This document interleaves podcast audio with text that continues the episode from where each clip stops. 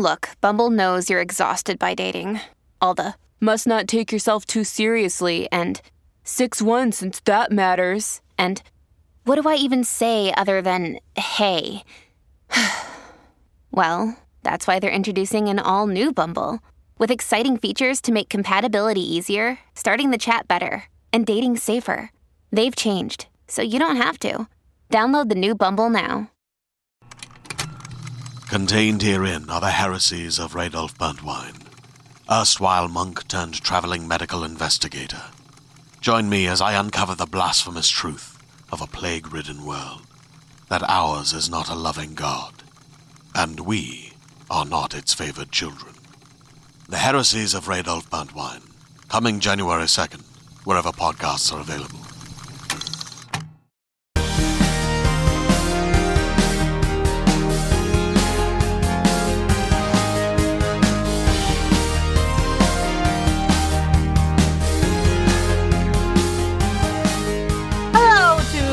Top 3's! Hey! Hey! Oh yeah, you're supposed to do that in your podcast. You're supposed to say the name of the show. Oh wait, are we also supposed to introduce ourselves, which I think we forgot to do last time? Oh yeah, I think I made you guys do it at the end. Okay, let's start over. We're chaos! Hey, I'm V. Hello, I'm Cassie. Hello, I'm Aethor. Hello, I'm Neil. There we go. Problem solved, Aethor. And welcome to 4 Top 3's. Shut up, Aethor. You're doing the intro. Intro over. Let's go. Cassie. Today's topic was my turn to pick a topic, and I picked country customs. Yeah, this one's hard. This one was hard for me. So, America, before you tweet, I'm sorry. Just don't tweet me, I know. Don't at me, bro. Just leave it alone. Yeah. This one I actually found kind of super easy. As soon as I started writing the list, I realized there was loads of things I could write. And then I realized almost all of them are about the Queen. So I'm 100% falling into that trap. I'm so sorry. You're British through and through. I swear we have more than the Queen in tea. So yeah, I wanted everyone to pick favorite customs or favorite traditions that they have of their country of origin. I am from Germany, but I picked most of my stuff from Bavaria. So if you're German and you're offended by this list, don't at me. Just don't add any of us, all right? We're going to do this one. We're going to do this one.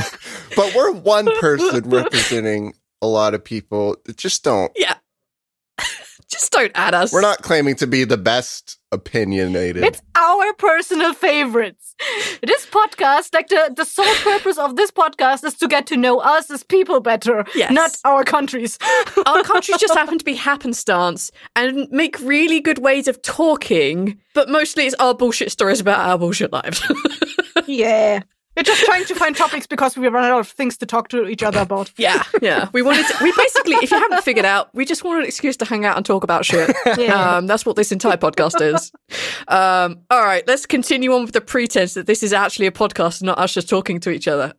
Kessie, what's your third spot, first place, middle place?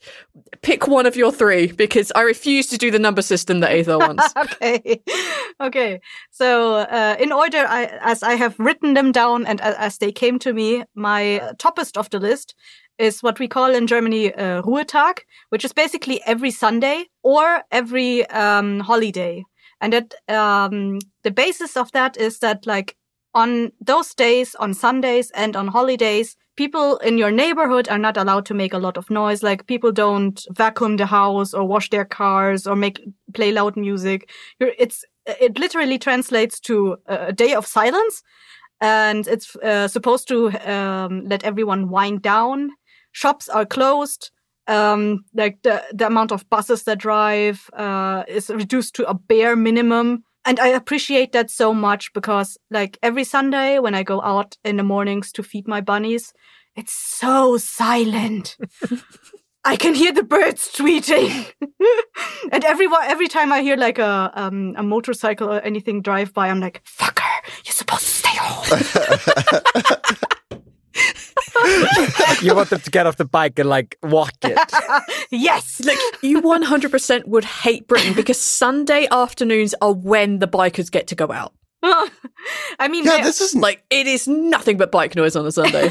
Oh boy, that's so wild. You see, this is so wild, y'all. People follow that. People do that. The police don't have to like enforce that. No, please. No, the neighbors enforce it just by giving you like poisonous looks when you like drill a hole into your wall. No one would listen to that here. People will knock on your door and be like, "Excuse me, do you know what day it is?" If you try to drill a hole on a Sunday, it's hangover day, and I can't with this. You need to stop. That's beautiful. Oh. So it's a tradition in all of Germany, but I am in North Rhine-Westphalia now, which has the highest population density and like the highest amount of immigrants. So a lot of the immigrants, they don't know about this or like they haven't internalized it. So they don't really follow along with that. But like in Bavaria, where I come from, everything is more spread out because we have more land and space there. So even if someone drills a hole into the wall, you don't really hear it because there's like, I don't know, a kilometer between each house. Fucking hell. That is so, so nice. I love it. Like, we used to have like a bit of that in Britain on a Sunday. Like, it would just be quieter and no shops were allowed to be open. And then fuck you, B&Q, all the shops were suddenly open on a Sunday, just a much limited time. But I remember Sundays being quiet growing up, but like that disappeared like 7 or 8, like, can't believe y'all are still doing that. That's so nice. I would like to have a quiet rest day. Yeah. Our shops are still closed. Like, during the beginning of COVID, there was this talk because people that actually had to work in, like, different times now after COVID started, there was this talk of having the shops open for, like, a few hours on Sundays, but that they never pushed it through. People were so against that. They were like, no. Oh, they came home to a bunch of German poisonous looks. They're like, oh, ach nein, I can't do that now. No, but also like because we have this, our government is trying to be very protective of employees. Mm-hmm. And if you make people work on a Sunday, you as the employer have to pay a higher amount to the people that work on a Sunday, like 50% higher per hour. And no one wants to do that. So they try their darndest not to have anyone work on a Sunday. See, we have the same rule. All Sundays and holidays are what we call red days. I think Americans and British people call it bank holidays. And if you work on those days, you get like a good giant, like a good bump in your pay. But just something happened in Iceland where just all the stores kind of just went like, yeah, that's just part of running a store. You have to be open on Sundays too. Oh, no. Unless you're like shoe stores, I guess. But you did mention that you were very Americanized, right? Yes. Like you took a lot of American influences. Yeah. Iceland, like many, many, many countries, is just mini America at this point. Like we have taken very much of our pop culture and behavior? Like, we've adapted a lot. No, definitely not behavior. 100% not behavior. Attitude? Customs? I don't know. No, your attitudes are definitely not American. Sundays in the States are kind of like, I guess they feel like a weekday of the States because, like, Friday and Saturday, everything is open later. And then Sunday, everything either closes a little earlier or they close at a weekday time. There are some places that do close. Those are typically small businesses will be closed on Sundays. Typically, places close on Sundays, I think for church reasons. Sunday's big church day. And banks are closed. Well, banks are just open when they care. Yes. Some restaurants are closed, typically for religious reasons. I think the church thingy is like the main reason why this is such a big thing in Germany, especially in Bavaria, because Bavaria is known to be like arch-Catholic. That's what we call it. That means Catholicism is like ingrained in like the root of what Bavaria is about. That is a really hardcore name for it, arch-Catholic. It is what we call it. It's arch-Catholic. That is beautiful. I'm thinking of the name for the demons in Demon Souls. They're called archdemons or something like that. Okay, who's next? I choose Neil. Oh. Go, Neil. Oh. Neil, we choose you. Don't disappoint us now. You got this. I'm going to get political now. Oh, no. And talk about the presidential turkey pardons. Turkey pardons? I'm sorry, what? What are you talking about? So, what the fuck is this new? Forgive all the turkeys for the sins they have committed. For a long time, the president, every year for Thanksgiving, was presented a turkey by some place. It's probably special. I don't know. But at some point, I think it was George Bush, the first one. America. George Bush decided that he wasn't really vibing with the turkey dying and gave it a pardon and called it a pardon instead of, killing the turkey. And so now it's become like a thing that the president pardons a turkey from getting executed for turkey dinner. It's weird, y'all. It's weird. That is adorable. It's weird. I love it. But it's a nice thing, I guess. The president after him was like, you motherfucker, I want a turkey, and now you started this stupid ass fucking tradition. They definitely eat turkey. They just go eat the already dead ones because they don't need to butcher something today. I don't think he was just wanting to watch a bird die today. And so he was like, pardon it. And then everyone was like, that's pretty cool, we'll keep doing that. Oh wow. Now, to use your phrase, that is fucking wild.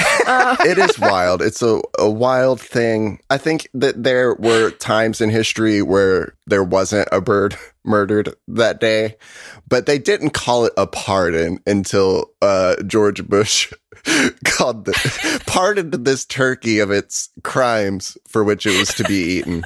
And since then, we just pardon a turkey every year. What happens to the pardoned turkey? Does it get released to the wild? Oh, it does actually go to a special place where it usually dies of terrible medical condition. Oh, no! You have a precedent turkey farm? I read this from a paper. But this is a thing. I read about the turkeys going to some place where they typically die in a couple of years of heart conditions and whatnot. That sounds so much like it went to the farm to live the rest of its life out. Because think about it. It was raised to be terribly unhealthy and they are not make it very long. Yeah. Oh no, that's such a good point. So they typically don't live happy lives, but they do get to go live the rest of their life somewhere else on a farm and not be killed that day. And that's good. If these motherfucking turkeys could talk, they'd sound like Mr. Me6. I wasn't made to live this long. Kill me. I just want to die. Oh, no. Guys, we haven't even made a full round yet, and my cheeks are hurting. I'm dying. It was a special fucking farm of president turkeys. I love it.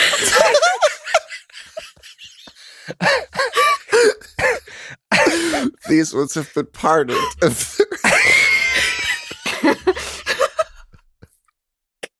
I love that word. That word is so powerful and you're using it so dumbly. I know. It's too good. It's so dumb. It's so good. It's the best dumb thing that America has done that I can get behind. Fuck my face. Ah, no. I love it. That is amazing. I love it. Oh, Jesus Christ. How the fuck do you follow that, Athel? I don't. That was very mean of you, Neil. That was the episode. Goodbye. Thanks for listening, guys. Thanks, guys. Fucking hell. Mine is not as funny or interesting in any fucking way. Mine is Öskudagur, or as I understand it's translated in other cultures, Ash Tuesday or Wednesday or something like that. Ash or ass? No, Ash. A-S-H. Okay. I thought you said ass too. No, Ash Wednesday. But it is Ash Wednesday. Yeah. So we still celebrate Ash Wednesday in Iceland. Same. And a lot of the old traditions around Ash Wednesday is gone. We do no longer have the little bags that you hook on back of people. I really like that one. But that one died early as I was young because it involved crafts. And people don't want to do crafts when you can go to a store and sing and get free candy, which was my favorite part. So in Iceland, we basically stole like a version of Halloween and we bastardized it. And what it is that kids dress up and they go to stores in the town and they sing songs and the store owner gives them candy. And I absolutely loved this holiday as a kid. Can you tell I was a fat kid? And... absolutely just adored it. I thought it was so fun. And I have this one such a vivid memory where I was out, like school's cancelled. School used to be cancelled when Ash Wednesday came up. And I went out and I sung from like 8 a.m. till like 1 p.m., which was the point where kids were supposed to stop singing so the parents could actually do shit in the stores. And I went back home and my brother had like gotten the Nintendo from my grandma's. We had this like, we had Super Mario 3? Wait, he sang so well he got a Nintendo instead of candy. No, he went and borrowed the Nintendo from my grandma's. Okay, all right, that's confused. And he hooked it up in the living room, and for some reason my parents weren't home, and I just got to sit on the fucking couch and watch him play Super Mario while eating candy, and I don't remember a lot of that day, but I just remember it so vividly, and we were just playing, and it was fun, and I loved it. And now Ash Wednesday is like weird. They've like now the kids are supposed to get off from school at 12 and go home, put on their costumes and then go singing at 1, I think. And then they have until the stores close to sing. So they actually go to school now. Yeah. It's now in the afternoon. Yeah. It was super cute. We're not like a store where I work. It's the Beluga Sanctuary, and the kids were asked to sing at the window to the belugas, and the belugas were losing their fucking minds. It was so cute. Like, I kept running in. Were they happy? Yeah, like, so the belugas love little kids, and the little kids were wearing these fucking wild costumes. So they, like, I saw one kid walking around with this giant, like, robot costume on. Yeah. I'm like, what the fuck is this? The costumes make no sense. They are completely random. It's not like I'm going to be a scary anything. There was one kid that was dressed as a pizza. Yes. I saw that kid this time.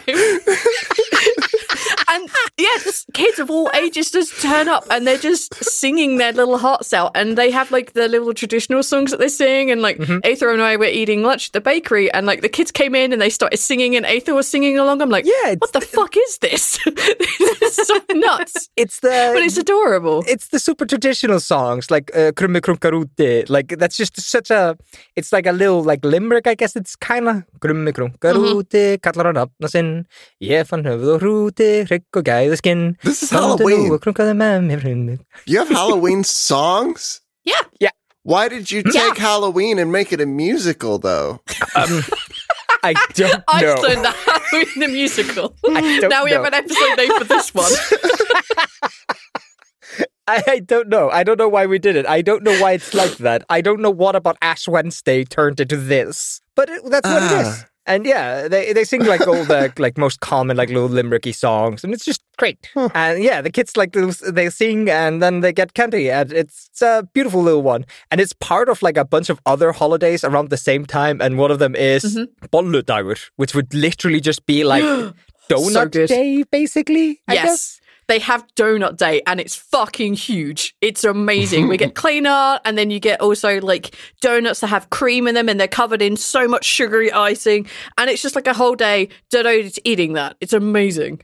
Was that the photo you sent us the other week in the group chat? Oh, yes. It was Bolludagur very recently, and Öskudagur, of course. Yeah.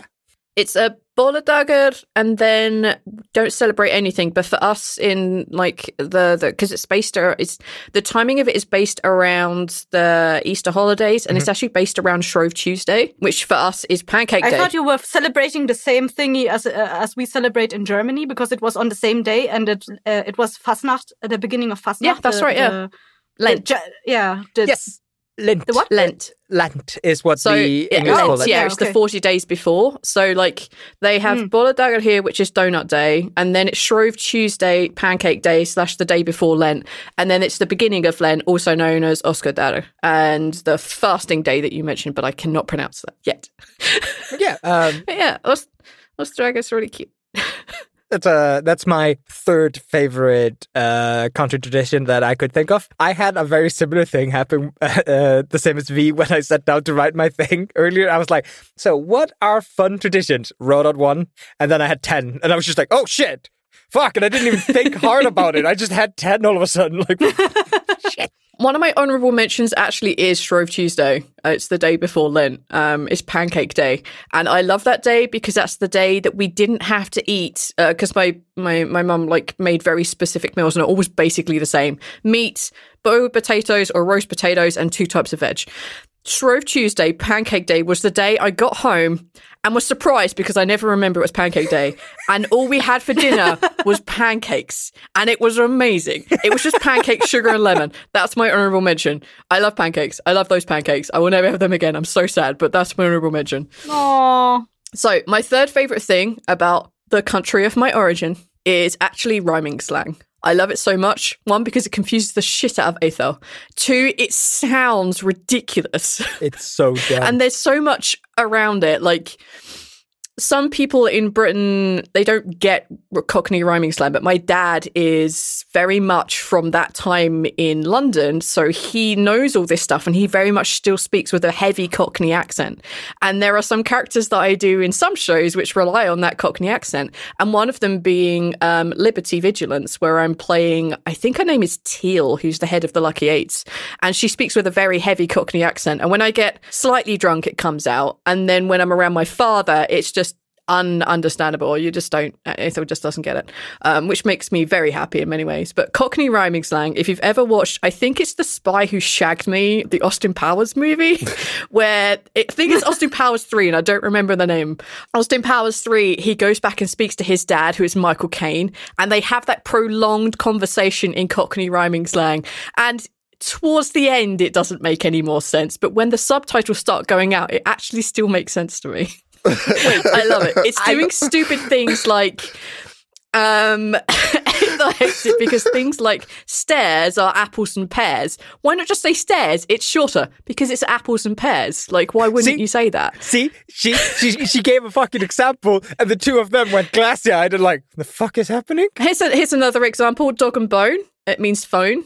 You're going to go pick up your dog and bone. It's a phone.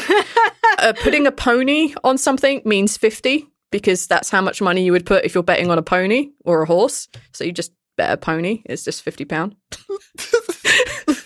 I love it because it confuses the shit out of anyone who has no idea. And I love it so much. It makes me so happy. Because it sounds like you're trying to explain sayings to aliens. Like, oh yeah, we have a saying like all roads lead to Rome. Except, I mean, we are technically aliens. But what's happening is... I am an alien, shit. It's like you've taught the alien language and now you're going to go, okay, also all the words, if you just rhyme them, they mean the same thing.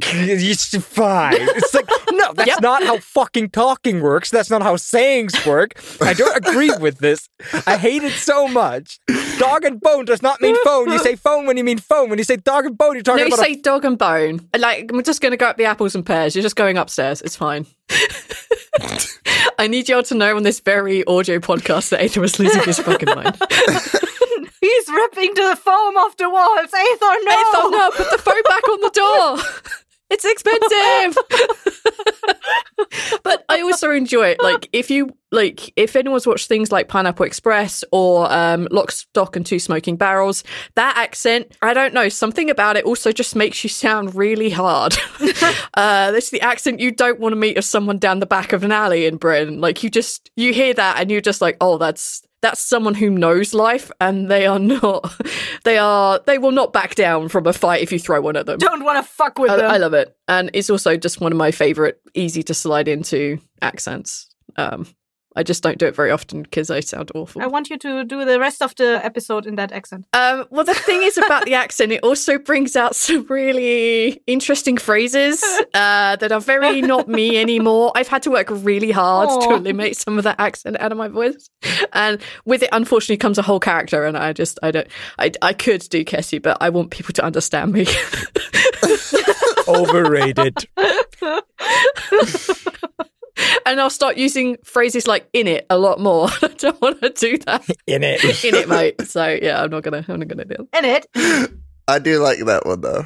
That one is great. Well, in it. Yeah, it's a great one. In it. That's a good one. I like that one. Isn't it? Yeah, and it's fine. See, I'm gonna stop now. Kessie, what's the next on your list? So the next on my list is a tradition around Fastnacht. That the Lent thingy that we were talking about earlier, the what are other words for it? Carnival season that happens around that time.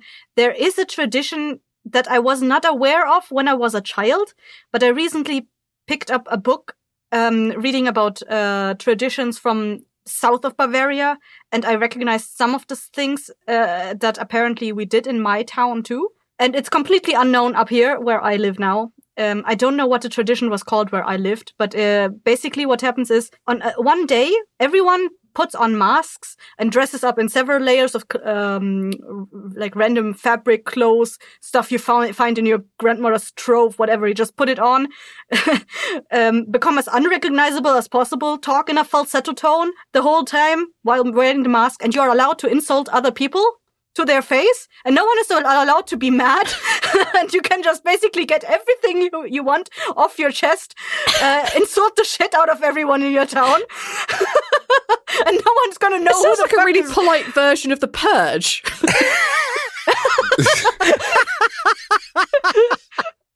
The British version of The Purge. Everyone's just kind of passive aggressive while wearing colorful clothes. But like I knew that tradition was a thing. I knew that it was done. I never understood why it was done. Me neither. Because I was a child, they never did it around children. Mm-hmm. They only did it among each other. But like, if children were kind of nearby, you kind of heard that they were kind of insulting each other. Fuck you, Karen. But it had to be in a falsetto tone, so no one could recognize your voice because everyone was wearing a mask. What does falsetto tone mean? Like a very false tone, very high, so no one can understand who the fuck you are. Yeah, just pretending to be like a team mascot or whatever the fuck. Like, yeah, pretending to be a Care Bear. Mickey Mouse. All right, that is pretty fucking brilliant. I like it. That's really cool. And it was always fun to go through the street on that day because everyone was just walking around talking like this. Hello, people! So they would walk around the town with the kids like that, but only insult other adults, so the kids wouldn't know what the game was. No, the kids were also supposed to dress up, so no one knew who the fuck was on the street. Oh, God. No, it's definitely sounding more and more like The Purge. You can't walk around with your own gremlin not wearing, like, a mask. Otherwise people know it's your gremlin. That's true. Yes. That's true. Or you could go pretend to babysit. And then now, one thing you failed to mention is that you do have to use blankets that your, like, house guests won't recognize. No, I did say you just raid your grandmother's trove and you put on layers and layers and layers on top of each other. So you frame your grandmother. Oh. That wasn't me. That was my grandmother's blanket. I can't believe Nan said those things. I can't believe. Dude, Germans have like a cute word for grandma. Oma. Oma. Aww. Actually, speaking about that, like we call our grandmothers Oma. And I used to have a Turkish kid in my class. His name was Omar. It's pronounced Ömer. But my mom, since she didn't understand, like she didn't know how to pronounce the Ö, she didn't understand it. She always called him Oma. And I was like, why is his name Grandma? What? I don't understand. I'm going to be that cute, misunderstanding old lady here in Iceland. People tell me their names half the time and I'm like, I don't know the difference between that and another thing. And then I will find out, no, people are sometimes just named after things here in Iceland, like Dagur. Like, I thought it was a name. And then, oh no, apparently it's also day. And that's just how it is. I'm going to be that unfortunate old lady, I think. Oh, that's really cute. That's such a nice tradition. I like it. I like being able to go around and insult people and not know it's me. Although, to be fair, a lot of people have heard my random voices, so I don't think I'll be able to get away with it. You just have to talk really high. That's something you usually don't do on a podcast. No, that voice is specifically saved when I'm around you and Tanya. Oh, I think you use it for the guy that's not Trevor, the other one. It is Trevor. Oh, yeah, Trevor, yeah. Okay. Yeah, Trevor and Titus. Well, I don't really know if you're talking about the right thing or not. Titus is my friend. And, yeah. Okay, yeah. Someone let me do that at least once. Shit. Oh, blimey. All right. Neil, you're next. Neil. I have to do another one now. Shit. Yeah. You already blew out your best one. You set the bar really high with Turkey Day.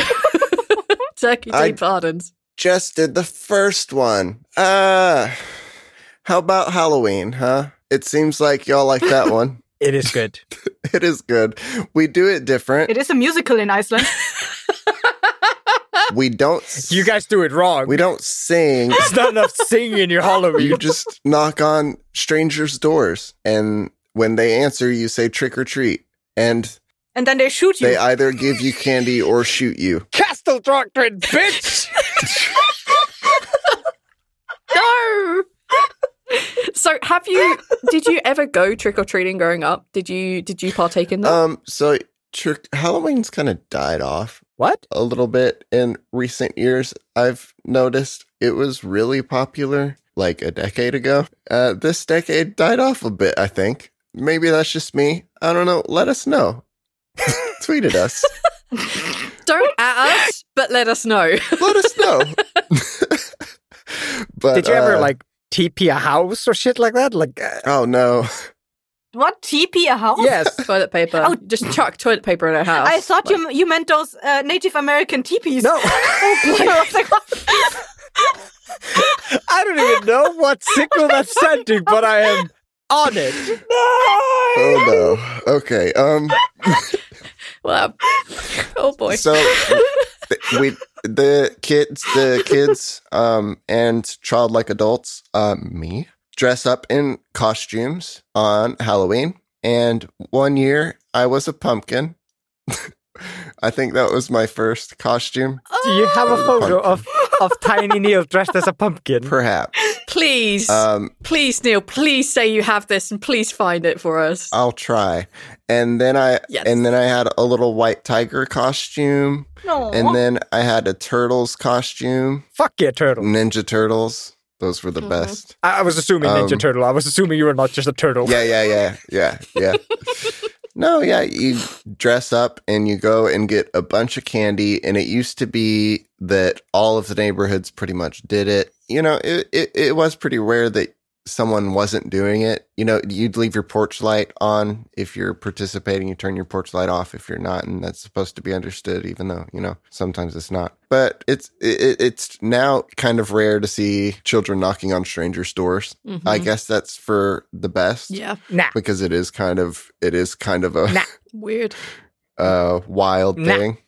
I absolutely disagree. So Iceland is picking Vestmannaeyjar, when we moved here before COVID. I just dated the podcast. Good job, Ethel. When we moved to Iceland, they were trying to do Halloween. And the rule was that if you see a pumpkin anywhere in the, like, kind of walk up to the house or close to the house was joining in on the Halloween. I didn't know that blue rule, so I bought a bunch of candy and nobody ever came. So I just ate a bunch of candy. Win. But I learned later why nobody came for candy. But then the next year, the whole COVID thing happened, so there was no Halloween that time around. And I'm hoping against hope that it returns, because I think Halloween is such a fun, weird holiday, and I can't get over it. It's just kids running around being hyper shit, eating candy, and dressed up in costumes. More costume holiday. Our street, where I used to live here in Texas, used to be a pretty big spot on Halloween. It was like a long street of houses that I guess gave a lot of candy, because there was so much damn traffic, just like stopped traffic for hours on this little neighborhood road. Ridiculous. How many houses would you go to on average? Like, that's something I've never gotten a feel for. I mean,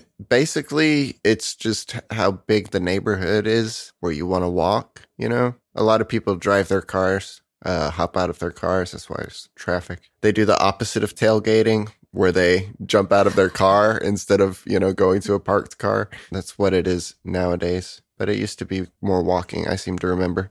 But our street used to be pretty packed, and it used to be pretty wild. And then recently, about the time I graduated high school, Halloween, it didn't matter the weather, it didn't matter what was going on. It just wasn't as busy as it used to be. It started dying off sooner. People aren't staying out as late. Well, it is super weird to go to someone's house that you don't know and ask them for candy. Yeah. Like, that is super weird. And the question I really want to know, Neil, is if y'all say trick or treat, did anyone get tricked? I've only ever heard of people getting tricked. No. Like, I am very confused. Yeah, that's kind of everyone knows that you gotta have candy. They don't want to see a trick. There's no tricks. No one does tricks. No one does tricks. No one. Wait, fucking, it's magic tricks, no and one not does... like, ha ha ha. The candy is filled with actually like the hottest pepper known to man kind of trick. Ghost chili pepper. I mean, I'm sure there's mean tricks, and that's probably why the kids aren't out so late anymore. But you know, there's no fucking singing. There's no tricks. The kids just dress up. That's the trick. Look, I dressed up for this. All right. Hey, want to see this cool trick? Are you impressed? Give me candy. You like my costume? Give me candy. Bye. That's our interaction. Thanks. Oh, okay. You just, you know, you get to see all the cute costumes, and then they go about their way. No one's expected to like have any terribly awkward social interaction in front of another person. Where they get sung at, I know. It is so awkward. I'm in a costume. It's hilarious. I'm in a costume and don't want to be recognized. I am a turtle. Does everybody do that? Oh my, we have a little ghost and a little turtle. Turtles do not sing. Yes. Like in every cartoon ever that has a topic around Halloween. Oh my, that's such a nice turtle costume you're wearing. Oh, and what are you? You're a ghost. Oh. The houses that participate, yeah, they get into it. It's a great time, even still. So, you know, for everyone that's not participating, the people that like it a whole lot and go all out, and that's still great to see. And they do, I imagine when like we did this more, because we hadn't done it in a while, but when we used to do this more, it was very cool to see everyone's costumes. It was like the best part of it. Did you ever hear about the teenagers that were walking around with like an inflatable door, and they'd knock on people's doors, and then when they would open their door, the inflatable door would open, and they would be wearing like old people clothes and like, oh my, you look so nice, and then they'd give candy to the person that they knocked at. And then they'd close their inflatable door. That's pretty good. I love it. Our Halloweens were pretty similar to yours, actually, Neil. Like, yeah. I think I might have mentioned before, my family was a little weird growing up, so we never went trick-or-treating. Like, my parents were kind of too old to do, like, the door-to-door thing, and they couldn't really walk us around. And also, my parents were complete curmudgeons, and my dad hated everyone and everything, so we never gave out candy either. So we turned all the lights off, and we pretended we weren't home. Same. We were just hiding from the world. We were like, we don't exist. Yep. That was exactly our home. So that was Halloween for us growing up until I was like 11 or 12, and my sister got basically browbeaten by her two kids who are a year and 2 years younger than me. They were like, we really want to go this year. And we went, and it was the most rubbish thing I'd ever done. I was wearing... just wearing like mostly white, and I had to go like buy a skirt. My mom was like, fine, have this white skirt. I'm like, this looks terrible on me. I don't wear skirts. And I tried to look like a ghost, and that was basically it. And we went to these houses, only people that we knew. So there were like 7 people on like the area that we lived that were safe to go to, because everywhere else was for crack dens. So we're like, fucking going there. Yeah. You lived in the ghetto, didn't you? Yeah, it was a pretty shitty place. So yeah, like we were just wearing white, and we pretended we were ghosts, and we knocked on someone's door, and someone gave us 50 pence at one place. They didn't even give us sweets because we weren't supposed to knock on their door. My sister got the wrong house, and the guy felt bad, so he gave each of us 50p. And then the others just like gave us like 1 or 2 penny sweets each because they were running out. My sister took us too late. She wasn't organised. And that was the entirety of my Halloween trick-or-treating experience. That was it. That was Halloween. No, we used to go through a whole neighborhood and by the end of the night have just a bag of assortment of just everything. It was wild the number of houses we'd go to. Yeah, like most of the kids like at school had exactly those experiences. Like it was like the entire streets of like the slightly nicer neighborhoods, like literally kind of like almost like a road down from us. Like that would pretty much be the experience. It was like really big when I was growing up of like, yeah, kids knocking on every single door and getting candy everywhere. Like it's pretty much exactly the same over in Britain. It has also died off. I don't know. I don't see it as big anymore. You know, it used to be pretty poppin' on Halloween. I've seen more and more like tailgating things where they do drive-throughs where to participate, you drive through basically usually a church parking lot, and the people handing out candy are in the parking spaces with their tailgates popped open, and they hand out candy to the cars as they go through basically a big candy drive-through. At Athor is... I'm so upset. I agree. I'm upset because those people in cars are not out in costumes. They missed the point. You're just doing fast food drive-through candy now. It's not the same America. You can't just do. I know it's safer. I get it, but it's lame. It's so lame. It's so lame. You have to dress up like a Ninja Turtle and knock on some doors. We need to be embarrassed by the entire situation so that eventually when we hit into our like late 20s and early 30s, we can find pictures of us looking like a really cute pumpkin and broadcast that to the world. I'll find a cute picture of my pumpkin. I so want a picture of you as a ghost, but I know like pictures at your place were just non-existent. Oh, me? Yeah, like there's literally none.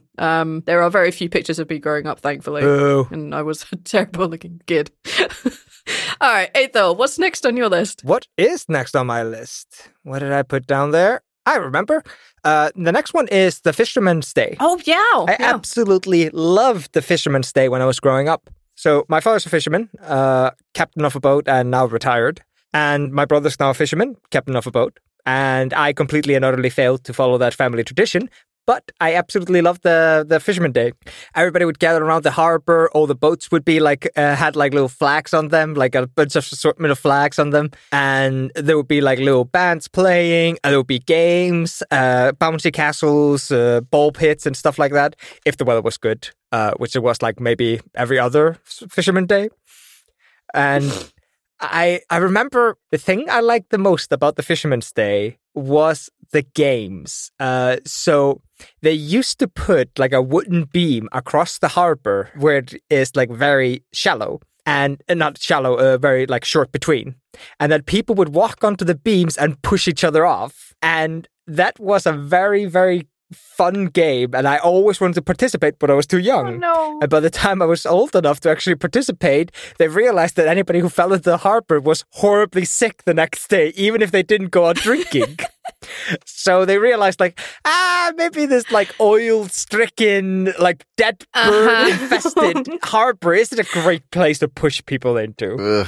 Fuck no. So they got those like kind of sideshow attraction kind of thing where they have like a wooden beam across like two pillars and then a bunch of soft shit underneath it, and that replaced it. And it was just nowhere in the ballpark of the like excitement of seeing somebody fall into the harbor. It was so good. And we used to have like a building crane that would like be lifted up and people would like bungee jump off the building crane into the harbor, and like they'd have like a little rope on like a stretchy rope. They jump off it. It was great. I fucking loved that thing.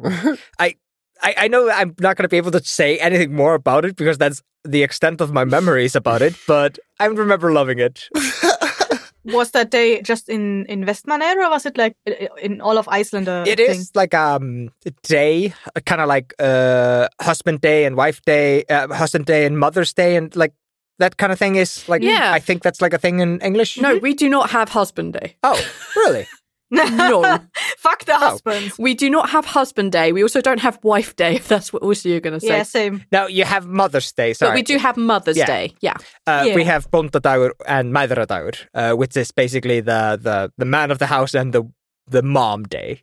That's basically the bone defrosting of those words. The Fisherman Day is kind of like a cross-country recognized, but only the harbor towns really celebrate it, which is 95% of the towns. I was just going to say, do you even have towns inland? But you have places like Hafnarfjörður, Reykjavík, Kópavogur, where there's not going to be big celebrations about that. Aww. And it is one of those, like, it's very similar to the Halloween thing. It has been, like, slowing down and getting smaller as the years go on, as the magic of the world seeps out and we're being blanketed in a dark, dreary reality of the world. Wow. Well, to make this happy podcast... No, I'm sad. I just realized we ended two... No, I'm crying. Like... cultural things on, and it's dying. And I'm just like, oh boy. Well, I feel real bad because my number 2 slot is funeral customs in Britain. Oh, no. I'm sorry, what? So, my mum was of the older generation. So she grew up with some very traditional views. And some of our funeral customs are basically based around... Like, it's not even if someone in your family has suffered a loss, it's if someone on your street has suffered a loss. And it includes things like, my mum was very traditional, and on a day of the funeral of someone in the street, if we related to them or friends or not, she would always cover every single mirror in the house, which made me happy because I fucking hate mirrors. But she would cover every single mirror in the house because she believed that if souls saw themselves as they were leaving or departing this world, they may get trapped here. So she covered every single mirror. And she also strangely closed all the curtains in the house if it wasn't to do with us, because we shouldn't be looking at somebody else whilst they are grieving. We gave them their privacy. And that was actually done, to be fair, and on the older generations, that was done a lot. Like, if you didn't know the person or you weren't going to the funeral, you would close the curtains of your house so that you wouldn't have to, you know, they could grieve in peace. Inside your house closed the curtains so the people outside couldn't look in? Or that the people outside could... Both is true. So that we inside the house wouldn't look out on somebody else's grieving. Because quite often, so the assumption was that the grieving people are standing in the street. Yes. Okay. Because quite often bodies are driven from the funeral house to their residence. Oh, yeah, shit. And I think that's quite common in a lot of places. They're driven to the residence. The funeral directors pick up the family members there and then they drive them onwards. That's not how it works. Yeah. And because they drove to the street, everybody on that street would close their curtains. It's an old tradition. I think it's dying out, hopefully. But it was also just one of those, let's give people some time to grieve, and they're not being watched and looked at and stared on in like their most like vulnerable state. Mm-hmm. And that was something that my mum did every single time there was a funeral on our street, and it's something that I'm like, I like that. I think the mirror thing is a little weird, but I like the fact that they have like that kind of like closed curtain thing, and that just consideration of the people's feelings. Exactly that, yeah. I did not know they drove by the residence. That's pretty wild. Yeah. It is pretty strange. That's not seen here. Like nowadays when someone dies and there's like a funeral car in front of the house, everyone's like looking out like, there's a funeral car, who died? Well, kids are the most inconsiderate creatures in the world. So like pulling... No, I'm talking about elderly people. Also them. They're nosy, inconsiderate bastards. It's always the hot gossip aunties, you know? Yeah, true. Yep. But I remember that happening a few times as I was a kid growing up, and then it became a lot less of a thing. You can still do that in Britain if you wish. You can speak to the funeral director and have the person driven up to the residence, pick up whoever like the grieving party is, and then move on to the funeral itself. It's something we could have done for my mum, but that was like fucking something ridiculous, like £600 or £700, and I didn't have that. I had to pay for the funeral, so I'm like, I don't have £2,000 and an extra 500 quid to have that happen. I know she would want it, but I don't have that money. Wow. So I can't do this and I won't. But for 600 quid, I could have had her escorted by Harley Davidson. So I was just like, God fucking damn. And did you do that? And that is something I may well consider for my father. There you go. So yeah, our funeral traditions are at least that growing up in my house, my mum would say was quite old and quite traditional. I don't think it's much of a thing now, especially not with the new generation growing up. Everyone's like, yeah, look at this. They're posing in front of the open coffin with a selfie. Oh, God. No, TikToking that shit, Cassie. Oh, God. We have to move on. But that was definitely something that I kind of like growing up. So that's strange. Here it's more, well, it might be different, who knows, but I mean, my experiences have always been from church to straight to the graveyard.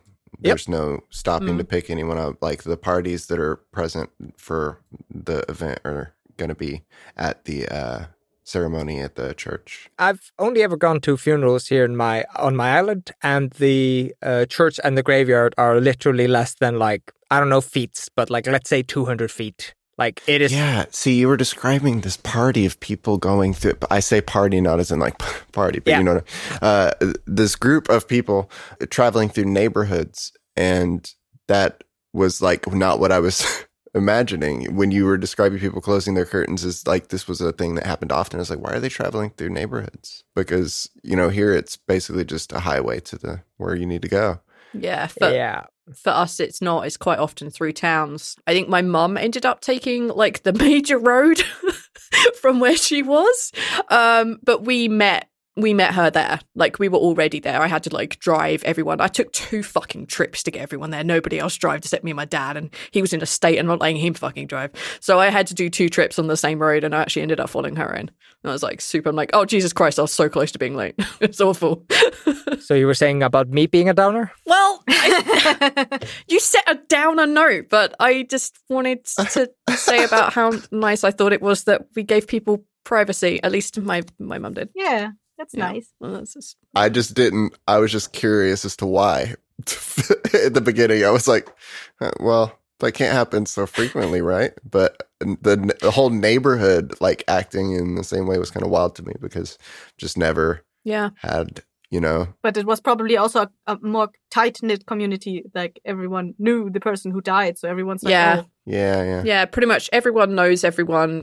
At least they did. Definitely growing up, I didn't know my neighbors living. Like when I became an adult and got my own place, I didn't really know my neighbors except that they kept drilling at awkward times for recording. In Germany on a Sunday, this wouldn't have happened. I could record in peace. I didn't know who they were or what they were. I didn't know who lived opposite me. Whereas the place where I grew up, literally everybody knew everyone. And that was the same, like, pretty much everywhere else I knew. All right, Cassie, what's the top of your list? Also downer. Oh, no. Well, not a super downer, but, like, it wasn't a tradition in the town I grew up in, but, like, in the city I went to school at. I didn't find out about it until, like, a few years after I went to school there. And so the city I went to school, it's called Würzburg. It is known throughout Bavaria for having a massive amount of churches. And I just had to Google it because I knew there was over 20 churches. I wanted to know the exact amount. It's actually 60 churches that we have in a town. So yeah, we have like a lot of churches there, and like on special occasions, for example, like memorial days for fall of the wall or whatever, or like people, like when people died in World War II, the church bells would they would go off for like 10 to 30 minutes, and it's a very profound experience to just be in the city and hear all the church bells go off at the same time. And I really, like, I don't know how to describe it, but you feel something really deep inside of you resonate with all these bells going off. You like, I personally didn't feel anything for like the people that fell or whatever. I don't know. I feel nothing. I'm not a very empathetic person, as I mentioned before. But like something inside of that, like it resonates within you, all the churches, all the bells going off. And like, we have this big thing with the bells. And I really, really love that. It felt like they were communicating with each other. And it gave you a sense of what it must have been like when the city was under siege in the medieval times, when all the churches would just go off. Blimey. Like, there are videos on YouTube that you can watch where this happens, but it just doesn't compare like when you're standing in the city. Yeah. Yeah. Since we mentioned Humpback of Notre Dame before in the previous episodes, we have something similar going on in one of the chapels in our city. We have like this guy who is a night watchman. I don't know if he's still alive, but he's been for like 20 years doing like tours through Würzburg with showing the people the different chapels. And there were different bells that have different voices, and he was able to bring those across and gave them personalities on his tours. I personally never went on one of these tours. I really wanted to go, but like my friend who had a child went on one of those tours and she told me about it and it was so nice. And like, I love the fact that they gave personalities to the bells based on the voices. Yeah, like the bells having voices and the bells having names is also a really common thing in Britain. Like, it just is. Like, to be fair, if you're standing, and I've been this, actually, funny enough, here in Iceland, we went to the weddings. If you are under a bell when it is going off, holy crap, there is something that you just can't really explain away, that it's just somewhere just above, like, your heart area. Yeah. And it probably might just be reverberations and vibrations. But there is generally, it feels like there's something extra weird going on when church bells go off. And I think like having 60 go off at once.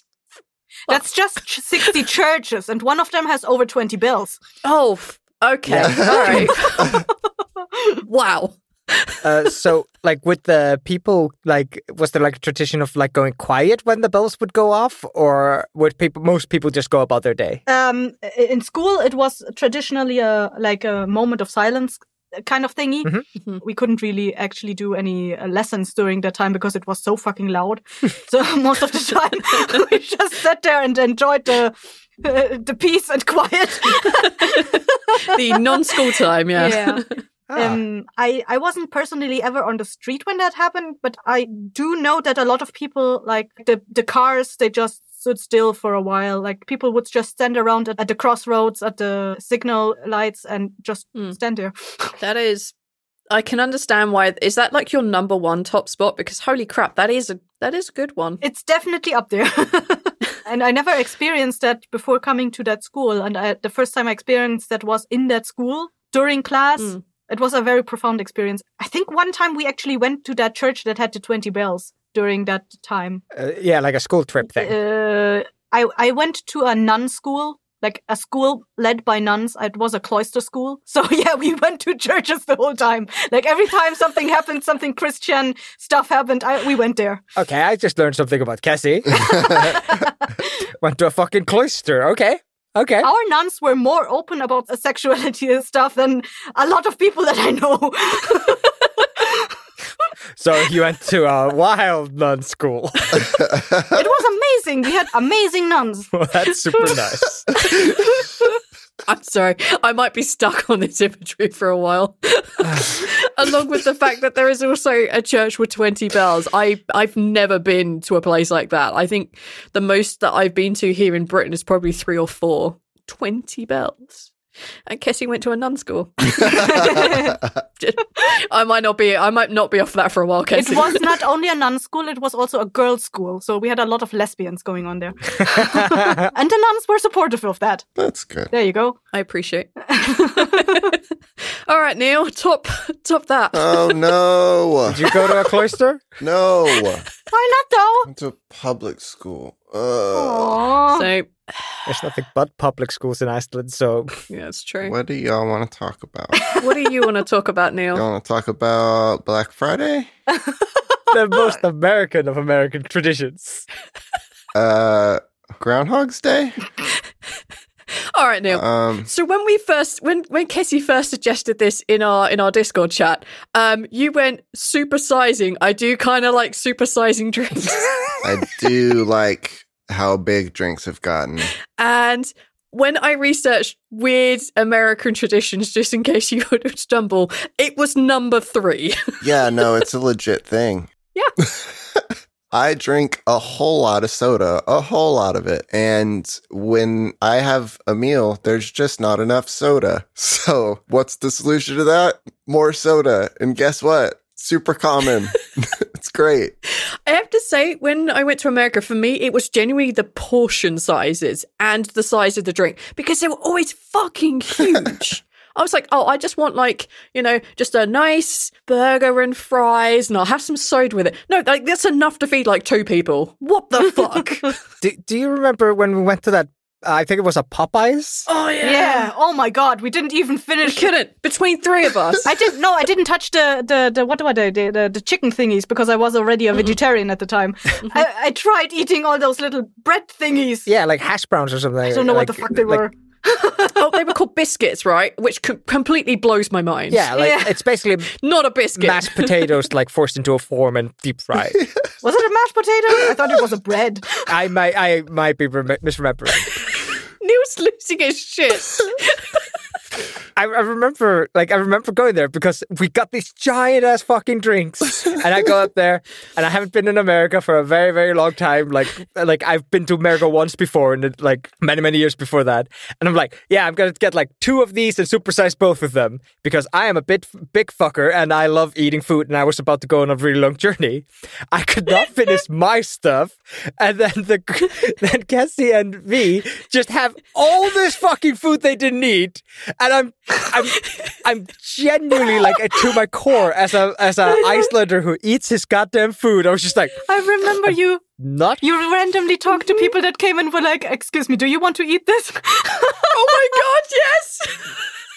I remember we had like a 6-pack of McNuggets and breasts, and we hadn't touched it. Oh my God, yeah, I remember that. I have two good pictures from that place, actually. That was the day we were leaving. But Neil, I am 100% on the board with the sizes of your sodas, and I'm 100% on board with the fact that you guys are now like specially engineering your cars to actually be able to take those jumbo-sized cups into the car. Need it. Have to have. Yeah. Now, when you supersize things, like the fries are also, when you like specify the size of your meal, they also give you like large fries. I don't really eat the fries ever in most places, I would say, because it's just a lot of food for me. And that's the most boring part of the order is the thing that comes with everything. So I'm going to eat the hamburger and forget about the French fries probably. But the drink size is great.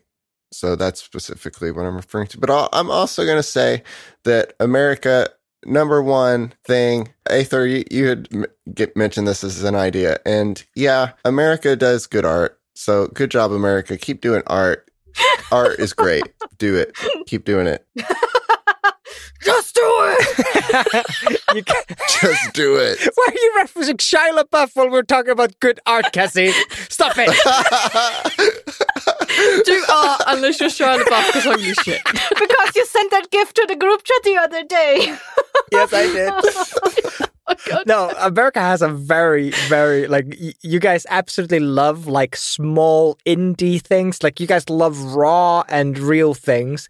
And I think that might be because you're so big and you have such a big pop culture thing that you end up with everything looking kind of samey once it gets huge. So you guys are always sticking up new stuff. And it creates this, like, constant churn of really interesting music. Yeah, I love the history of, like, jazz, for example. Like, good job.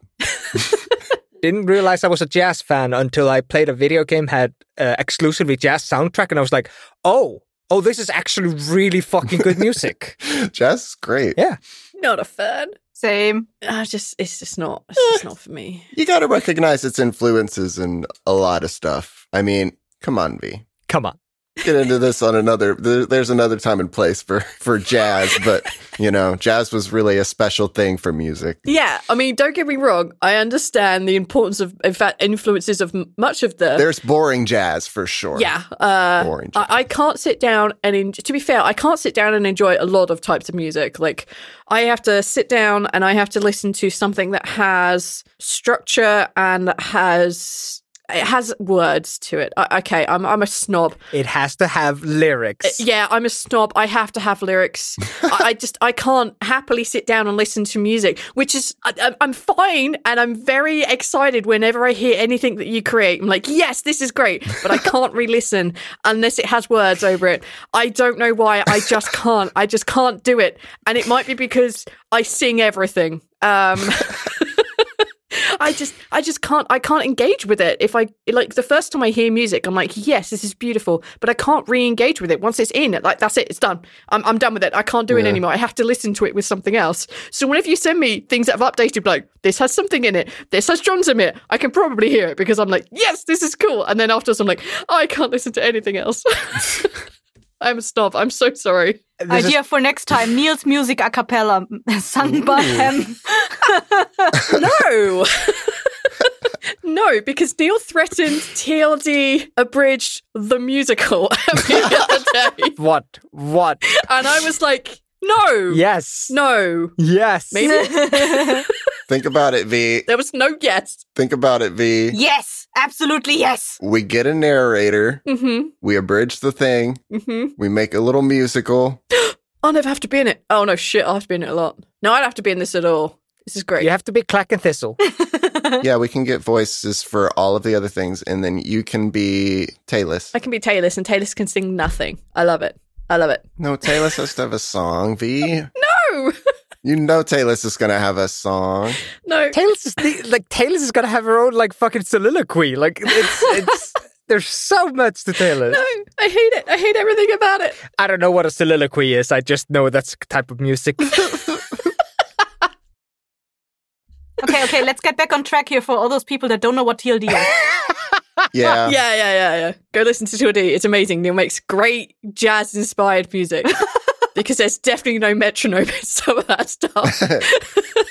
Whenever I ask to add drums, it's always like, maybe not. Anyway, I apologize for being a bit of a music snob, but after a while I have to have words, otherwise I can't listen to it on its own. I just can't. I can't. I'm so sorry. Definitely our biggest difference in music taste. Mm-hmm. I love ambient music. Yeah, I listen to a lot of ambient stuff as well. I don't listen to a lot of jazz per se outside of just looking at this artist is very good, you know.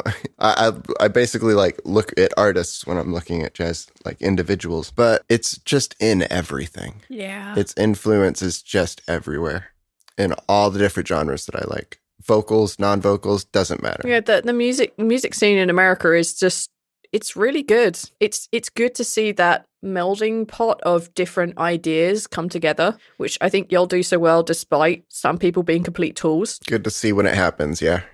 All right, Ethel, cap us off. No, after him, so your turn. No, yeah, you're right. It is absolutely my go now. So I'm going to choose the middle of my list. And then we got another round of honorable mentions. What? What's happening? And then Aethel can do his top spot. Are you changing the order just to fuck with me? Yeah. No. All right, Aethel. So this is the third on your list. This is the bottom. All the way around. This is my top thing, is that in Iceland, we have 13 Santa Clauses. Now, they didn't used to be known as Santa Clauses. They used to be known as Jólasveinar or Julelads, as they're often translated into English. Uh-huh. I don't know why Julelads, but it's supposed to be lads. And the 13 of them used to be bad. They used to come down from the mountains. They used to steal shit. They used to fuck with shit. They'd steal your candles, slam your doors, eat your food. Just be a bit of a menace. And the 13 days leading up to Christmas, all the way up to Christmas Day, each of the Julelads would come down from the mountains to fuck with you. And they were used to scare kids into... Behaving, thank you.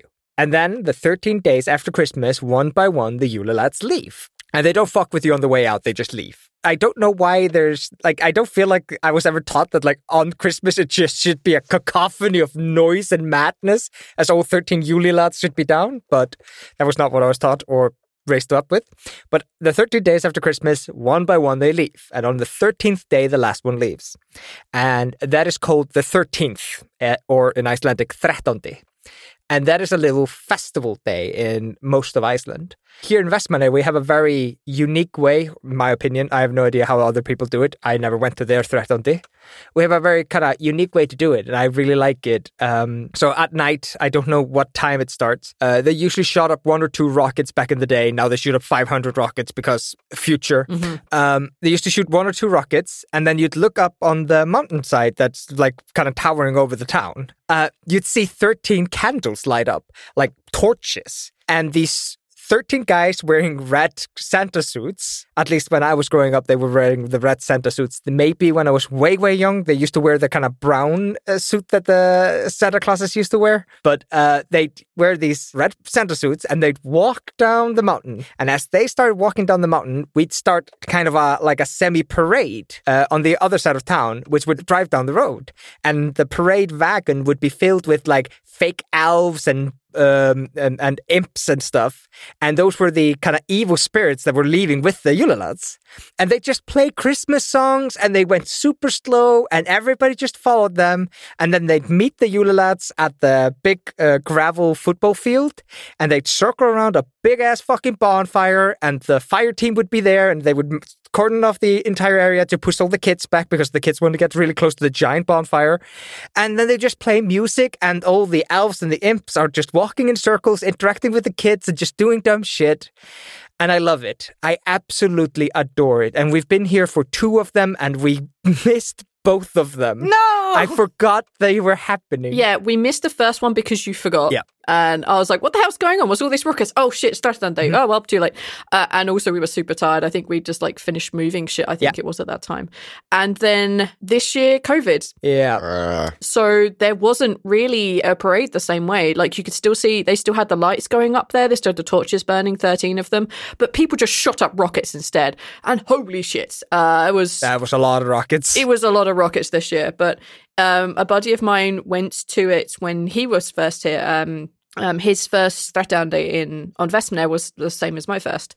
And he went and he was like, it was the weirdest thing. Like you follow these big flaming torch dudes and everyone's singing, and then you go down to the football field and there is a big-ass bonfire and people start dancing and singing around it, and it is the weirdest thing, but it was so fun.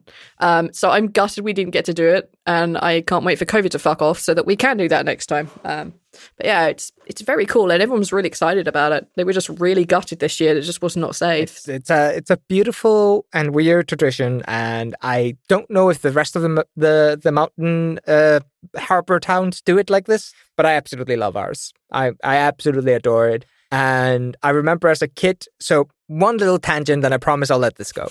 As a part of the big bonfire area, you used to have kids wearing like kind of black overalls with like fake tails. They were supposed to be imps or púkar in Icelandic. And they'd run around and they'd pull on kids, pretending like they're going to take them away to the, like, wherever the evil spirits go at the end of the night. And the kids would grab onto the moms and dads and scream. And it's like, ah, ha, ha, we're traumatizing kids. Ha, ha, ha. And they'd be wearing like coal or soot on their face, so they look completely black. And I remember one year I realized that they don't have uniforms or anything. They're just wearing black. So that year I wore completely black, and then I just jumped the rope at one point, and then I was running with the imps. And it was fucking amazing, and I loved it. I have no idea who coordinates or organizes the imps, but I was running with the motherfuckers, pretending to pull kids into... Also stealing children. Yeah! You have to steal children. That's exactly how an imp would do it, Aether. Oh, yeah, good point. Yeah. No, and like, I just have so many fond memories of that. We used to always stay at my grandma's and wait until the parade went right past her door. Actually, we used to stay at my great-grandma's until she had to move out. She got old, couldn't keep the house herself. So we went to my other grandma's, her daughter, and we used to wait until the parade went past her window, and then we joined the parade. That's so cute. I'm sorry, I'm now lost in memories. Aww. Who's next? No, you're allowed to be lost in memories. So there were 13 Yule lads. I think I need to continue explaining Christmas, to be honest. It's so unreal, at least compared to Britain. So there are 13 days leading up to Christmas where you get little gifts, or you have to give things every day, otherwise the Yule lads will come do something weird at you. I don't really remember. And I remember there's someone called Grela who's like a cat mum, and she'll eat all the kids. I don't really remember. Christmas Eve, i.e. the 24th of December is actually Christmas Day in Iceland, and there are two bank holidays on Christmas Day and the day after, i.e. the 25th and the 26th. Yep. But Christmas isn't actually really celebrated until 6 p.m. where all the bells on the island go off, and then it's Christmas, which is just fucking what? So you can't open your presents until at least after 6 p.m, and that just it makes me sad, because we always opened our Christmas presents first thing on the 25th so we could play with our presents. And then, yeah, you have 13 days afterwards of just chilling out and watching the Yule Lads leave. I felt because one of my honourable mentions, because it's not from my home country, actually is the 6 p.m. thing on Christmas Eve or Christmas Day here in Iceland, because I think it's cute. I think it's cute. There's 6 o'clock. The bells go off. Everybody gets up. Yells "Gleðileg." I'm so sorry. That was terrible. At each other, which basically means Happy Christmas, and then they hug each other. Aww. And it's beautiful. It's so nice. Whereas in Britain we have 3 p.m. on Christmas Day. We get to listen to the Queen rattle on for half an hour. And that's basically it. So I wanted to honourable mention that. So that was my way of getting there. That is adorable. Yes. On 6 p.m. the bells ring and you're supposed to go Gleðileg, and then you kiss everybody you love, and it's amazing. Everybody you love. Yeah, that is in the house. Everybody in the area. Everybody gets kisses, which I'm still kind of uncomfortable with people being like hugging me and kissing me, especially. I'm like, I'm not with that. So COVID this year was beautiful for me because I got to not do that. I just got to be like, hey, Gleðileg once, and everybody knew what I was talking about. I one correction on the Yule Lads things. It is like every day the Yule Lads come down from the mountain. The kid is, if he behaves and he puts his shoe in the window, the Yule Lad will leave a little trinket or toy in the shoe. And that's the tradition. I'd forgotten the shoe thing. And then you put your foot on it, and then you crush the toy and you break your foot. Oh. No, it's in your window. You get the trinket out first. The Yule Lad's not sneaking it into your fucking shoe at the door. Like, no, you put your shoe in the window, and the Yule Lad will put little trinkets or toys in the thing. And if you were misbehaving, he'd usually leave a letter proclaiming his omnipotence of everything you do, and telling you how bad you've been and that you're not getting a trinket this time. Very much stolen from the American Santa, I think. But that's our Yule Lads. So, oh wait, instead of like a lump of coal as symbolizing the bad thing that to tell a kid, like, you've been bad, you get coal, to threaten that, you actually leave the child a note of how much of a shit that child has been. In their shoe. You give him a fucking list. Hey, this is exactly why. So, I don't know how other parents do it. That's a little more mean than just symbolizing your shit with lump of coal. It's personal. Wow, this is a list of all the things Jeremy hates me for. I wonder who Santa is. I don't know how other parents do it because I grew up in my house, but...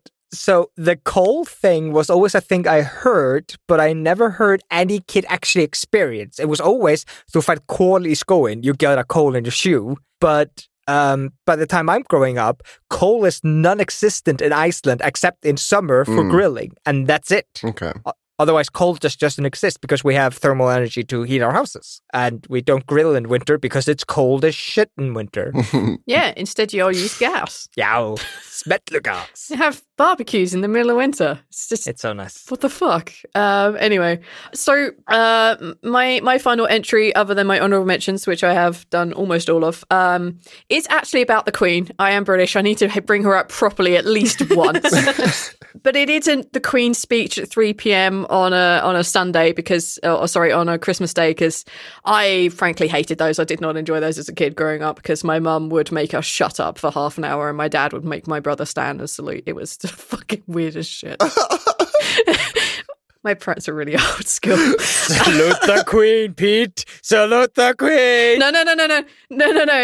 It was only while the national anthem was going off, and then we could sit down and we had to shut up and listen to the Queen's speech. Anyway, it doesn't really matter. It is about the Queen. So in Britain, whenever our Parliament basically resets once a year, this is now the beginning of Parliament, the Queen is supposed to go down to the Houses of Parliament and deliver a speech, which basically outlines what the Prime Minister's plan for the year is. Like, my yearly agenda as presented by the Queen.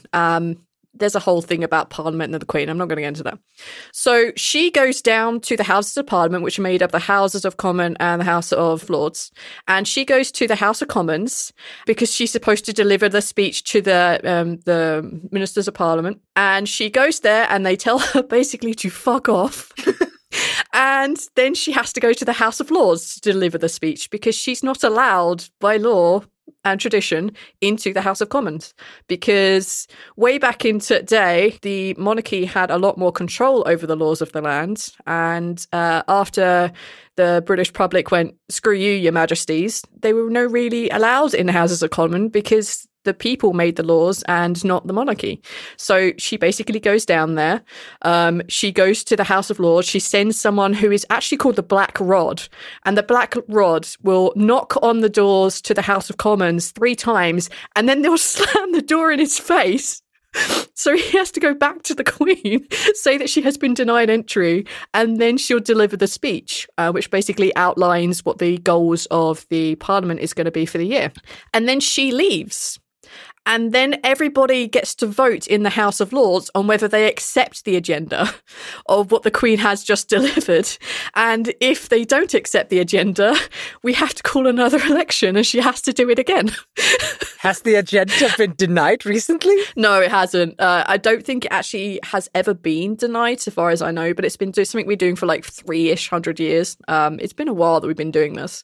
So yeah, it's one of my favourite traditions is basically someone slamming the door in the face of the Queen in a very pompous, traditional, ceremonial manner. So it was one of my favourite things. I was watching this speech one year because I was a bit more into politics back then. I was trying to be a decent human being and then realised that this is my favourite part of politics.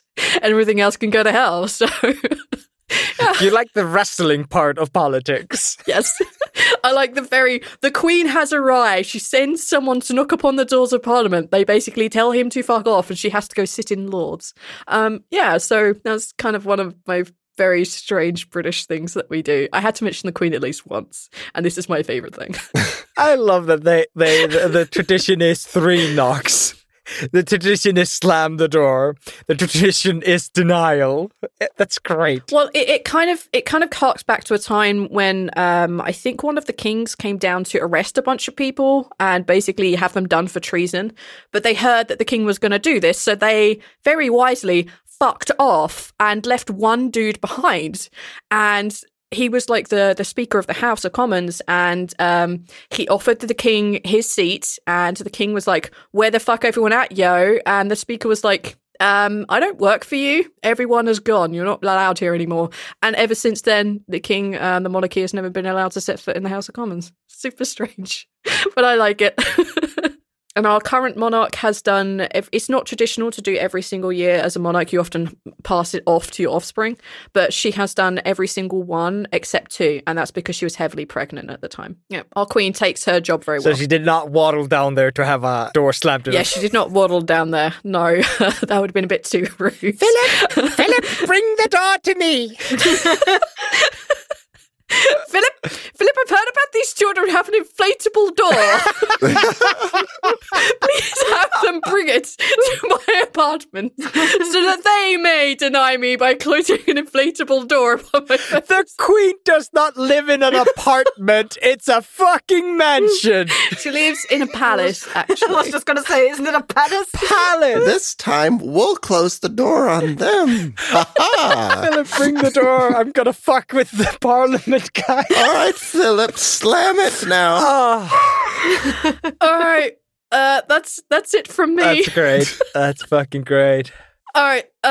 Does anyone have any honorable mentions? I think I did all of mine. I actually do have one. Did you want to do yours first, Cassie? Yeah, go for it. Yeah, I have 2 actually. So one I can just pull off really quickly. That's the TÜV. That is something no one wants to go to, but everyone has to go to. It's like the inspection of the car every 2 years. And wait, this is wait, what? It's just car inspection, but they call it the TÜV. They call it the TÜV.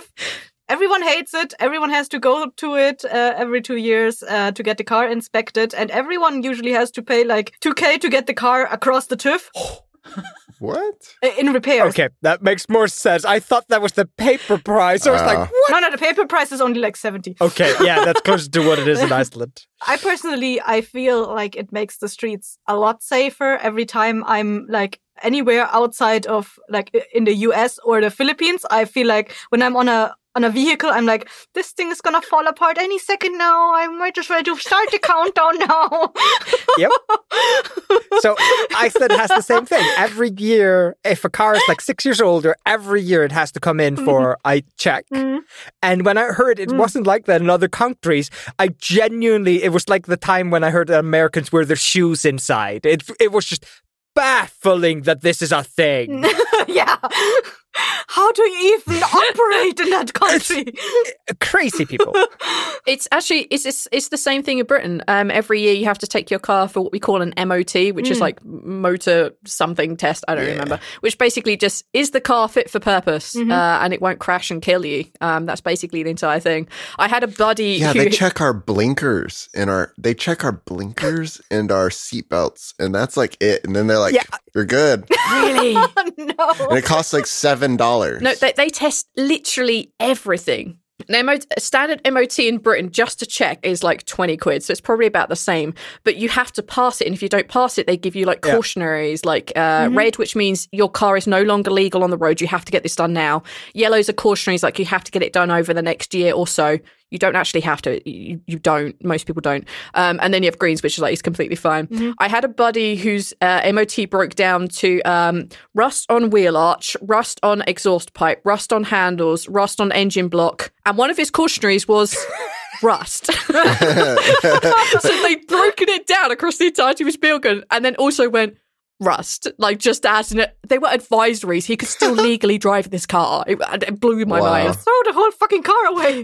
After that, he did, however, take it to the scrapyard. We have the same thing. We have red, yellow, and pass. But if you get a yellow, next year they pull up the document, and if you haven't done it, they will give you like a fine. They basically give you like a no. You have to fix this in the like. You don't pass. You don't have to scrap the car, but you like.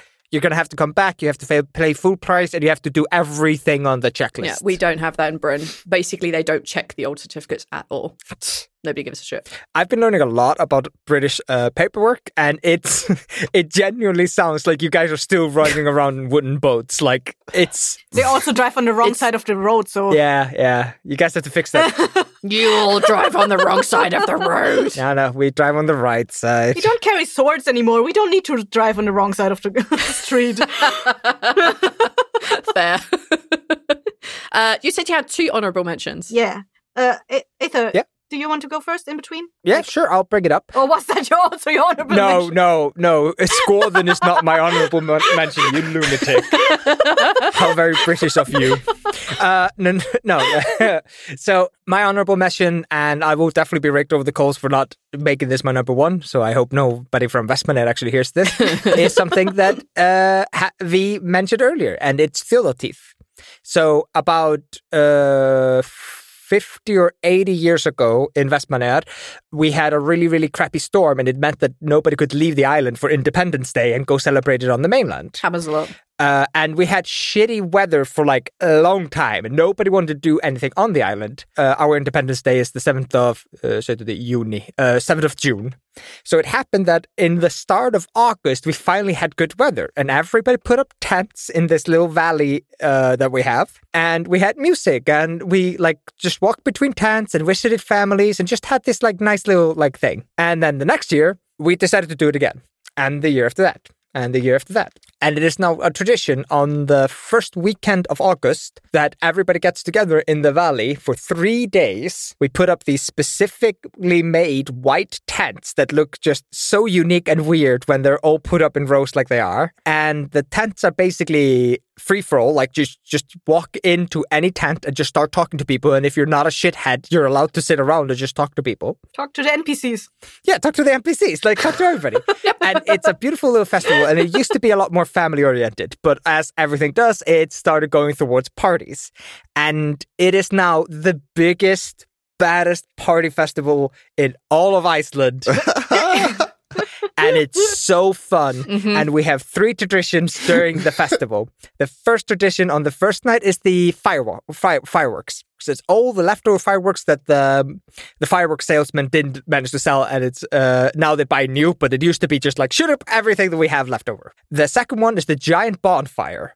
So we have a giant bonfire, probably like close to like 2 tons of wood. And we just set that shit on fire. It's so warm, it heats up the entire valley. It doesn't matter where you are. Mm-hmm. And the third one is that we had this old guy. He is now so old he can't play the guitar anymore. We had this old guy start playing songs, like just old kind of sing songs, and everybody sings along. And he just plays from one song to the next song, no breaks, just keeps playing. And then at the end of it, we have guys with red flares light up the top side of the valley, and they have one flare for every time the activity has been going on. And it is now up to like 108 or 12 flares, and it is insane to see. Like Cassie was talking about it earlier, that when it heard the bells for the first time, it resonated something in them. And it is something about those flares, it's something about the power of that light, and just how it lights up the entire valley. And it isn't like fireworks, which does it in like little flashes and flares.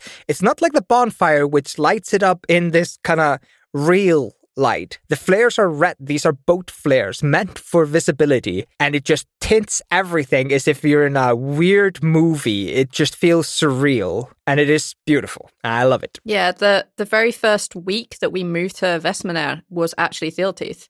And we went each of the nights. And the last night when they set the flares off, I cannot tell you, like, I'm not Icelandic. I had no idea what the fuck anyone was singing. I have no idea what the fuck was going on. But, like, watching every one of these flares just suddenly go whoosh, lighting up the entire valley, it was unreal. Like, I genuinely felt like I wanted to cry. I was so happy. Like, there's something about it. It was just unreal. And just having, like, these thousands of people all around babbling in Icelandic, just so happy. There was something about it. It was just super infectious. And it just, like, yeah, it was just a really happy, strange moment. And that was on my other honorable mention list, because I can't mention things that aren't mine.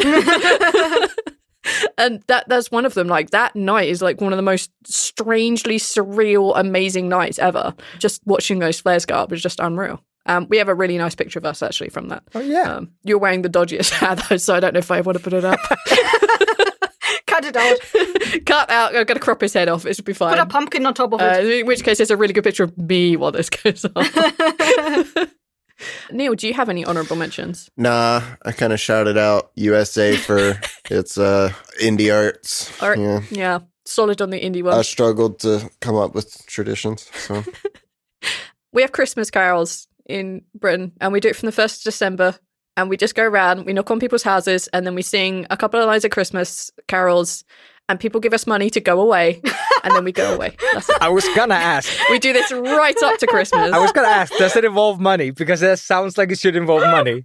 It does. It literally involves money. Like, you turn up and you sing, like, you used to have to sing, like, the whole carol, hence why Christmas Carol, like the Muppets Christmas Carol thing. And you would have to sing, like, the whole carol, and then they would give you money, and then you move on to the next house, and they would give you money. And it was something you would do, like, from young kids up to, like older teenagers. And the older teenagers would look after the kids. You'd all sing for them, like, similar hymn books, and then, like, you know, you move on and you get money, and that's it. Yay! And you could do that all the way up to Christmas. Yeah, I never did that. But I did sing in the school choir really badly at the back one time and got some money for that. And it was nice. But yeah, that's a tradition that I always like. I just was sad I never got to do it. So there you go. That's my honorable mention. Cassie? Yes, my last honorable mention for today.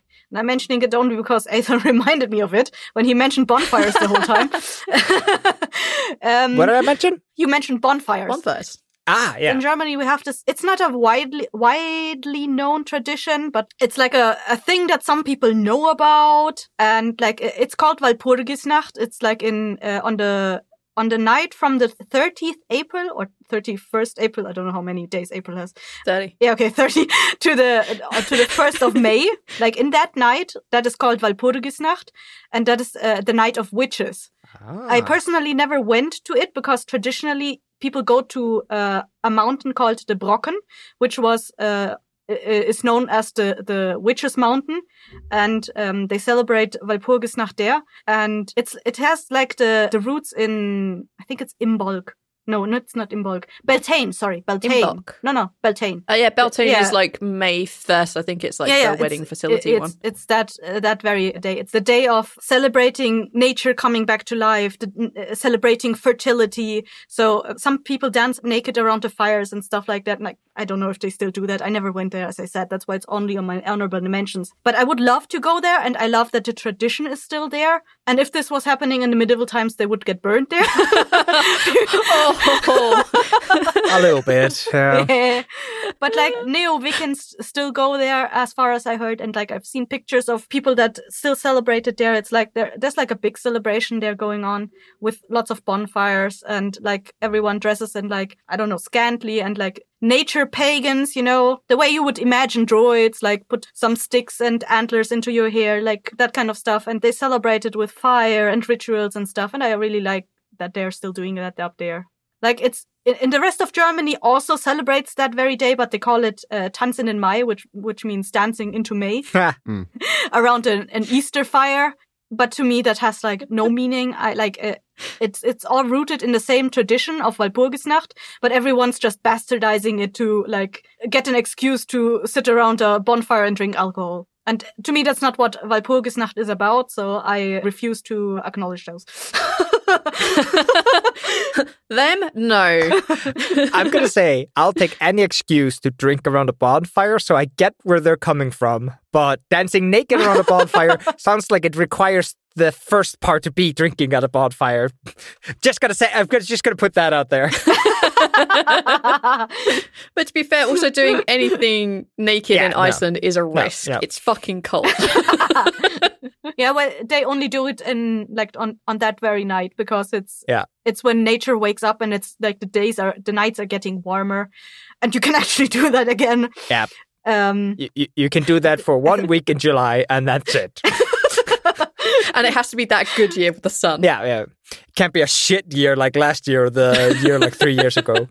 Last honorable mention, just because I want to get it in there, 1st of April, April Fools. I used to love April Fools. I used to love doing April Fools pranks. But then I set up a pretty good one, and the guy just lied to me. Oh, yeah, I did it. Oh, yeah, I did this for you. No problem. He didn't know it was an April's Fool. He was just fucking lying to me. And it killed April's Fool for me. I never did another prank. Oh, no. Just having somebody lie to my motherfucking face, it just killed it for me. It was just like, oh, this doesn't feel good. Like, I'm not being pranked back. He just thinks I'm dumb, and he's lying to me. I've lied to you. You're a fool. No. Ha, ha, ha. They did not know. You believed my lie. They did not know it was an April's Fool prank. They were just lying to get away from whatever I was asking them to do. It was just like, oh, you're not a good friend. Well, that sucks. So, yeah, I do love April Fools, but not that one. I just want to quickly share an experience I had on accidental April Fools. I had a friend who was thrown out by both of her parents and had to live on her own since she was 16. And I occasionally wanted to give her small things that she liked. And at one point I got her, because she really wanted to play Game Boy Advance. No, one of the Game Boy series, an older one. And I got one for her with the game she wanted to play, which was Sonic. And I put it like in a little box. And I made a letter for her, made out of cut out letters from the newspaper, because I wanted it to be as anonymous as possible. I didn't want her to know where it was from. And then you just put somebody's finger in it that you found, you know? Yeah. No. But like one time when I was visiting her, I put it in a random drawer for her to find whenever the fuck she would look into the drawer. And she just happened to find it on April Fool's. And when she saw the letter, she was so fucking afraid. She thought someone sent her entrails of some animals. So she called me the first thing in the morning, and she was screaming at me. Well, yeah, Cassie. And you were just like, no, look under the entrails. There's a game put there. April Fool's. It might be a bit soaked, but maybe it still works if you brush it off a little. I'm sure it's fine. Ah, that's horrifying, Kezzy. That's amazing. And I love that you went through the effort of cutting out like letters to so they would know who you are, who it was from, and they instantly knew it was motherfucking you. How did they know, Kezzy? Kezzy. Because I'm the only one that does stuff like that.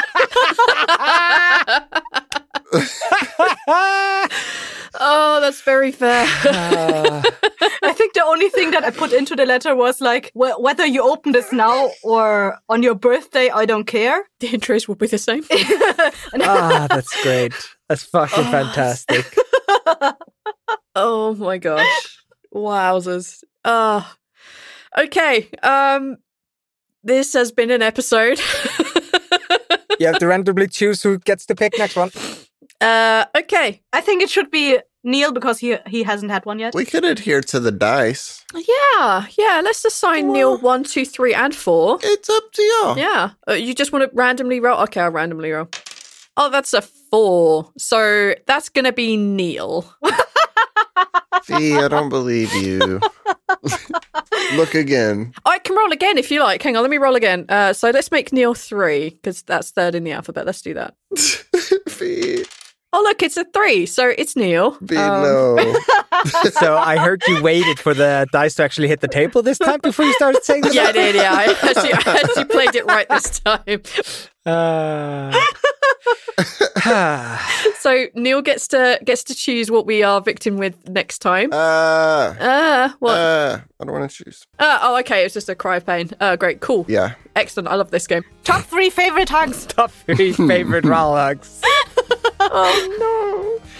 All right. I guess that's it from us. Thanks for listening, and we'll catch you again in a couple of weeks. Thanks for listening. Woo-hoo. Bye. Bye. Don't at us, but actually do at us. Can the outro be "Don't at me, bro" song? Don't at me, bro, but please actually add us. We need this. Please.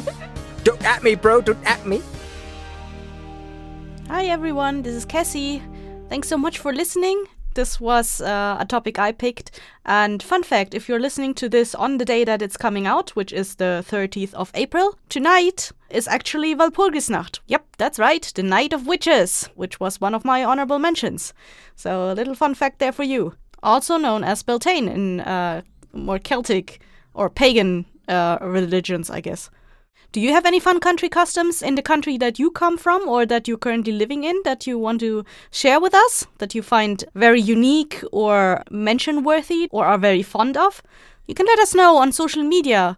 You can tweet at us or tell us on Facebook at 4 Top 3's, all spelled out, 4 Top 3's. Or you can find all links to where we are available on blighthouse.studio. Yes, .studio, not .com, .studio. Yes, that is our website. Or if you have a subject of which you would like to know our top 3's, you can also let us know on any of those platforms. Maybe we will end up picking that for future episodes. Just engage with us on social media, guys. We love hearing from you. Please. Please. Please talk to us. Please. Okay, anyway, that's it for now. And I better get back to editing next episode so you have something ready in next month. And stay tuned for a little ad. Bye! Coming soon. From shadows at the door. It is your best work, Basil. The best thing you have ever done. Basil, I must see Dorian Gray. Harry, Dorian Gray is my dearest friend. He has a simple and beautiful nature. Don't spoil him. I'm jealous of the portrait you have painted of me. Why should it keep what I must lose? Every moment that passes takes something from me and gives something to it. Oh, if it were only the other way. Dorian. If the picture could change and I could always be what I am now. The Picture of Dorian Gray by Oscar Wilde. This has been a Blighthouse Studio production. Thank you for listening. Hey there, this is Justin Bartha. I made a funny new podcast, King of the Egg Cream. It has the greatest cast in the history of podcasts with actors like Louis Black. I'm torn by my feelings for 2 women. Bobby Cannavale. You can eat it, or if someone hits you, you can put it on your cut. Melanie Linsky. I wonder what these marvelous things are that look just like boiled chicken feet. Jason Ritter. I can break things and pick locks and kill people. Michael Stuhlbarg. The whole point is to inspire people that they should make themselves better. Ari Grainer. No, don't whet its appetite. What are you, an idiot? Me, Justin Bartha. That's not just any egg cream, that's a Lemke's special. And all narrated by the hilarious Richard Kind. This is the story of Harry Dalowitz and how he rose from nothing to become New York's King of the Egg Cream. So if you like funny true stories, come listen to King of the Egg Cream, available wherever you get your podcasts.